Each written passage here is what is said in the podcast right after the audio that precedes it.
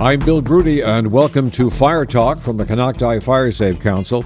It is October 25th. Rain is falling outside here in Lake County, California, and we are crossing our fingers and hoping that we are coming out of fire season. Please. We have an interesting and informative interview coming up with District 5 Supervisor Jessica Pyska, who I'm going to say has literally been baptized by fire and has been on the front lines fighting for fire resiliency here for many years. For those of you who live locally, this will be an informative update on what's going on. And for those of you who are joining us from elsewhere, it will be an interesting window into what it takes to shore ourselves up against the threat of wildfire. Before we get going, a little bit of housekeeping we have our Lessons from Lahaina series, which has been a huge success. This is a program put together by retired Battalion Chief John Knoll, who is a member of our board, and CAL FIRE Battalion Chief Brian York, who serves us up here in Lake County. They've taken a deep dive into what went on in Hawaii during the fires there, and they've projected those lessons forward to our own community. So they've had two uh, events so far. It's a great show. We're working on a third event that will happen hopefully before too long. And then we want to wrap all that up into a couple of podcast episodes. So if you're unable to get out and see one of their programs, you'll be able to hear a version of it right here. We're also going to take a, a, deep dive into a project that we're involved with at the Ely Stage Stop, uh, putting together a demonstration firescape garden. People ask us all the time, you know, what should I do with my home to make it more fire resilient? What should I plant? What should I not plant? Well, we're in the process of putting together a garden that you can look at having experts there who can talk to you about the plants that work and plants that don't work. We're going to do a, a dive into that. We do have a video about the beginning of that project on our website, um, www.konoctifiresafe.org. So you can check that out there, but there'll be a podcast version coming to this channel there too. But today it is insights from the front lines of the effort to make our community resilient to the effects of wildfire. And we'll do that in just a moment. This is Konocti Fire Talk. If a natural disaster comes knocking, how prepared is your family?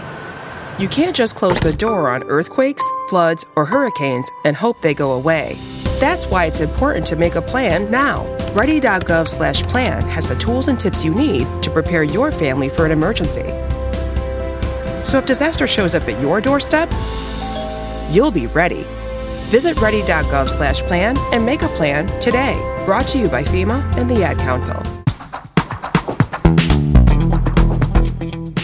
Jessica Pyska, District 5 Supervisor, welcome to Fire Talk. Jessica, you've been on the front lines of the county's efforts to build fire resiliency for many years now on Cobb Mountain, I remember. And uh, of course, as supervisor here in Lake County, great to have you with us.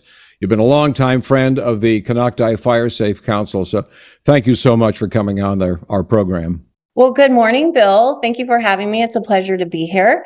Yes, I have been doing this work um, pretty intently since my house burned down in 2015 in the Valley Fire. I lost most of my community, um, all of my neighborhood.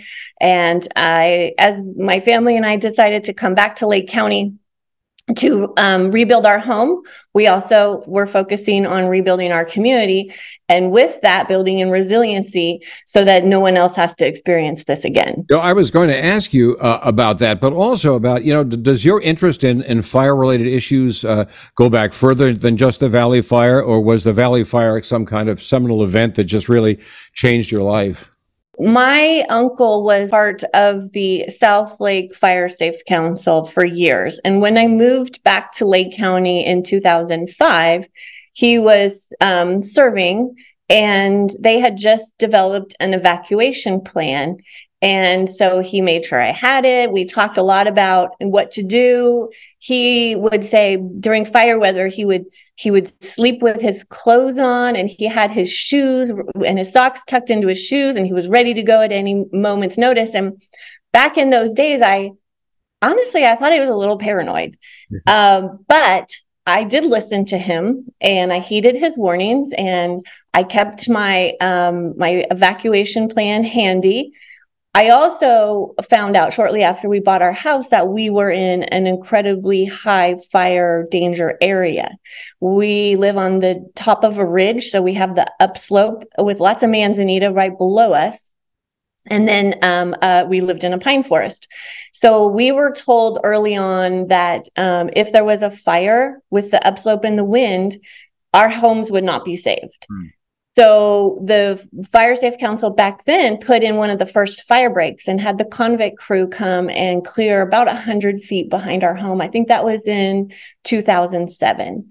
So there were a lot of things that were happening that I was semi involved with, but but really watching. And so when the fire did happen, it, you know, I had a little bit of experience, but it wasn't something I was fully invested with until after. You know what got me thinking about having you on the show right now? Uh, we we did want to have you on the show uh, at at some point, but uh, I saw your Facebook post about the work that's going on in the Black Forest along Soda Bay Road, and for the benefit of um, of our some of our listeners, and we're finding that our listeners are quite far flung, and not just here in Lake County, but from as far away as New Zealand and Australia.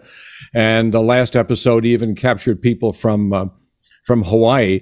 So uh, the black the Black Forest is a densely uh, forested area. I think north on the northeast slope of uh, Mount Konocti volcano, uh, adjacent to the community of uh, Buckingham in uh, in Lake County and along Soda Bay Road, and it it brings together um, the BLM. It brings together county people, uh, the tribal folks.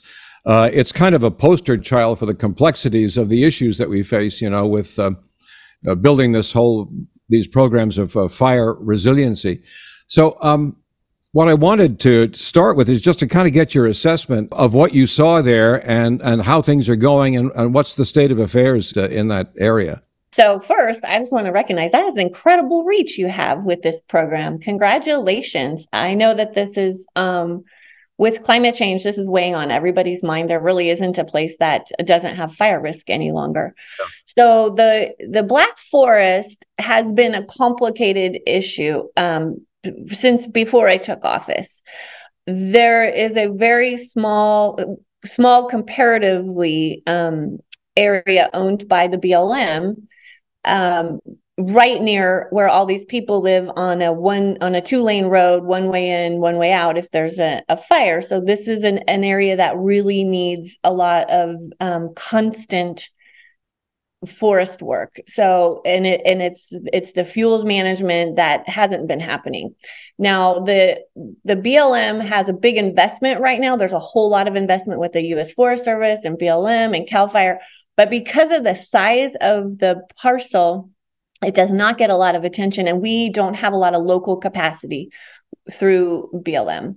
So there has been planned work for a long time. It, it was being pushed pretty um, pretty urgently with Congressman Thompson over the last two years in DC because we weren't getting the traction that we needed.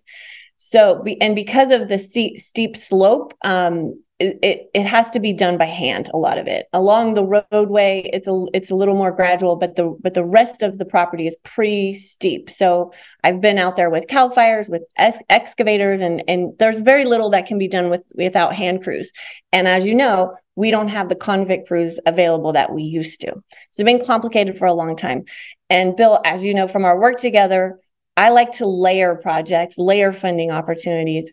Uh, and here we are finally making progress. Phase one is a um, a grant from the Resource Conservation District to do roadside clearing. The grant was through PG&E, so they have hired the hogback crew to get in there and remove um, the brush. And so they were doing 60 feet from the center line, and that crew started work last week.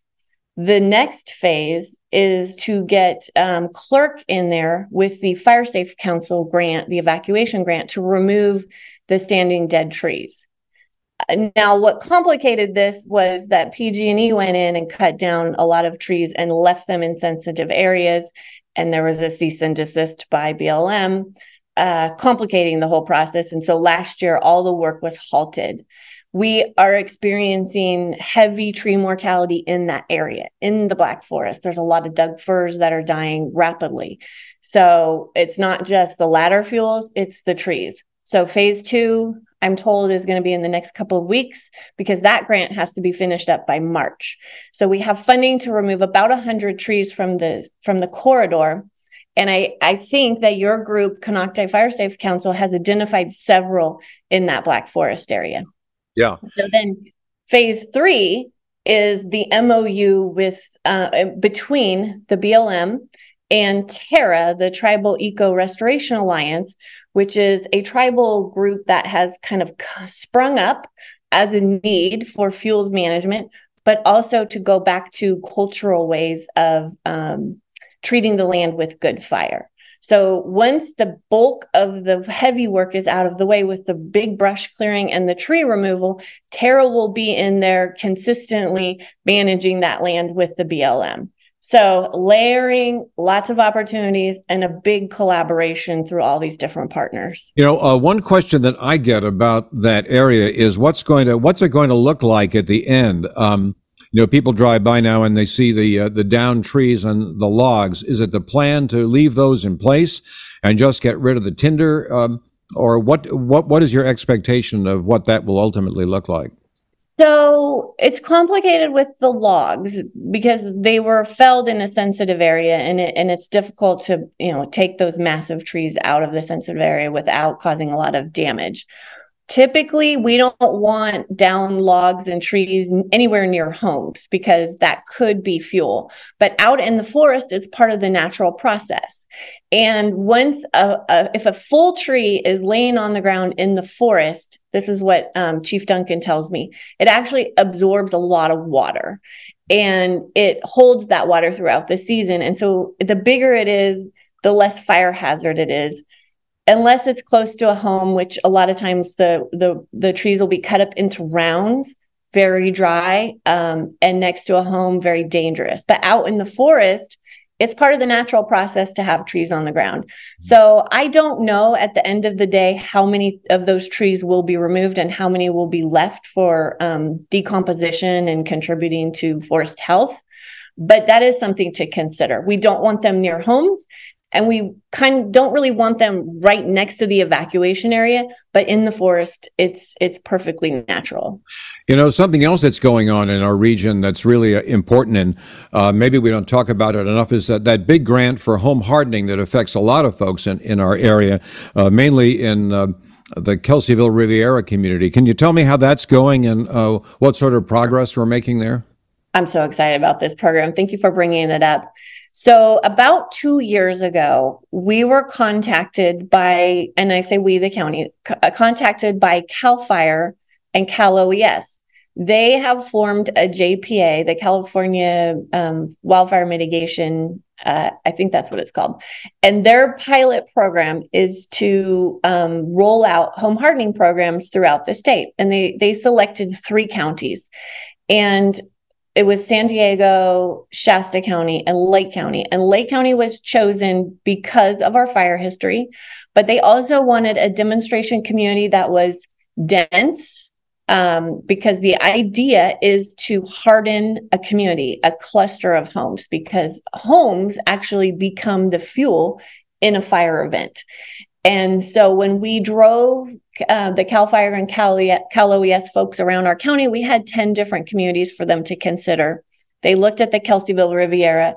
They looked at the income, low to moderate income was the requirement. And the bulk of the people that live there fit into that. Uh, they chose that community because it was going to um, help them develop a pilot program successfully. All the homes were built mostly in the 80s and 90s. So before the the building codes that were uh, they were adopted in 2008 and I think uh, enforced in 2010 that have um, a lot stricter codes that help with with you know to keep your house from burning down. So that program we had North Coast Opportunities join the team. They are actually rolling out the program. They've been working with Cal OES and Cal Fire for the last two years. We meet every other week. Uh, they've hired on a lot of staff. They applied for the FEMA grant. So the FEMA grant um, It's $22 million. And then this JPA, CAL FIRE, and Cal OES is providing the match. So each home can get up to $40,000 of defensible space and home hardening. And the defensible space is the most important um, part of that to get approved. You, the homeowner has to agree to having defensible space if they have to have vegetation removed. You know, these these are the things that need to happen to harden their home, and then they have to um, promise to keep it up for 20 years. And then um, the next step is to harden the homes. They're going to be looking at windows, at venting, at siding, um, even decks, because we know that decks, wooden decks, and wooden fences are basically fuses to burn your house down. So there are some mitigation um, efforts that you can you can put metal pieces in to separate your deck from your home. There's a lot of things that can do that we can do. So there's a whole assessment process that's been happening um, a, platform that's developed for our tablets for the team to go out and assess homes, assess defensible space, and then make the recommendations for the home. So we're very close to starting. Uh, Northwest Opportunities has a team. You can go onto their website and and fill out the paperwork to be considered for the project if you live in Kelseyville Riviera. I'm hoping in the next few months we'll get to the point where we can begin with our demonstration homes we're going to do 25 the first year and then scale up so that we're doing 500 homes over the next three years. How has acceptance been so far? There's a lot of interest. We, the NCO team has a long list of people that are interested and ready to go. Now, they've worked with CAL FIRE to find the areas in the community that would be most beneficial if there's a wind driven fire event. So there's been a lot of consideration on where to start, but the idea is to cluster the homes so that people are a lot safer. The homes are a lot safer. If you just harden one home and the rest of the homes are not hardened, then likely you're still going to have a total loss. So this is the new strategy from the state is to make these investments before we have a disaster and lessen the um, I mean the billions of dollars it costs to to recover from these fire events all throughout the country. Yeah, I think looking forward makes a natural shift to planning. There have been, you know, a lot of um, big planning stories the past couple of weeks. Uh, we've uh, been talking with uh, Lauren Piku of Headway Transportation about the evacuation plan that's underway. Um, being produced for the Soda Bay Road corridor, and uh, the supervisors recently approved the um, or adopted the Community Wildfire Protection Plan. But um, something I think is important to talk about. A lot of people I talk to, when they hear about plans, they they say, "Oh my gosh, another plan! Do we need a plan? How about action?" So maybe you can help us to understand a little bit about how this sort of planning le- does lead to action eventually, and and and uh, about its necessity as an ingredient in the the whole process of building resiliency. Sure. So with the CWPP, and that is the Community Wildfire Protection Plan uh, which was first developed and adopted in 2009 for our county. And that lists um, a lot of the priority projects. Now, they're pretty broad so that we can write grants to um, to work on those projects. And even though our our old CWPP was out of date, we were still able to use that to write grants.